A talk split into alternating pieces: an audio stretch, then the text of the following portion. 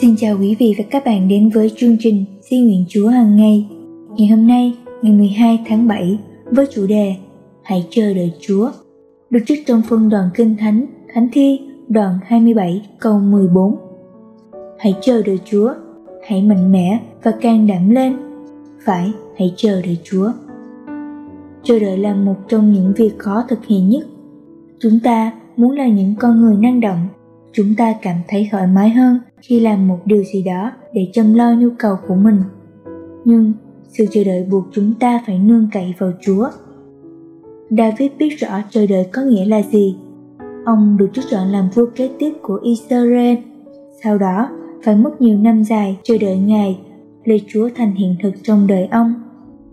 Trong khi David chờ đợi, thì một vị vua ảo tưởng và ích kỷ lại đang ngồi trên ngai vàng vốn được hứa cho ông.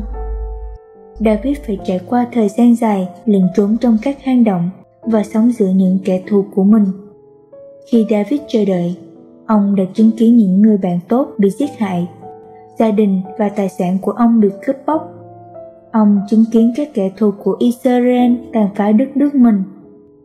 Có lẽ không ai đã từng đối diện với nghịch cảnh phũ phàng trong khi chờ đợi lời hứa của Chúa cho bằng David đã phải chịu. Nhưng ông chắc chắn đã thấu hiểu ý nghĩa của sự nản lòng và sợ hãi là thế nào. Nhưng David cũng tận hưởng phần thưởng của mình vì đã chờ đợi Chúa. Ông đã trở thành vị vua vĩ đại nhất trong lịch sử Israel, và quan trọng hơn là qua những thử thách, David đã trở nên một con người đẹp lòng Chúa. Các thánh thi mà David viết trong thời gian lánh nạn đã và đang là những lời được trân quý, vốn khích lệ hàng triệu người qua các thời đại. Đấng Mê-si-a đã giáng sinh qua dòng dõi David. Sự sẵn lòng và chờ đợi của David đã đem ơn phước cho tất cả chúng ta. Nhưng lúc chờ đợi Chúa có thể là thời khắc quý giá nhất trong đời bạn. Giăng đoạn 11 câu 1 đến câu 6. Nếu bạn đang chờ đợi Chúa về một điều gì, hãy đọc sách Ê-sai đoạn 40 câu 31. Bạn sẽ tìm được lời khích lệ trong khi chờ đợi Chúa hoàn thành những lời hứa của Ngài cho bạn.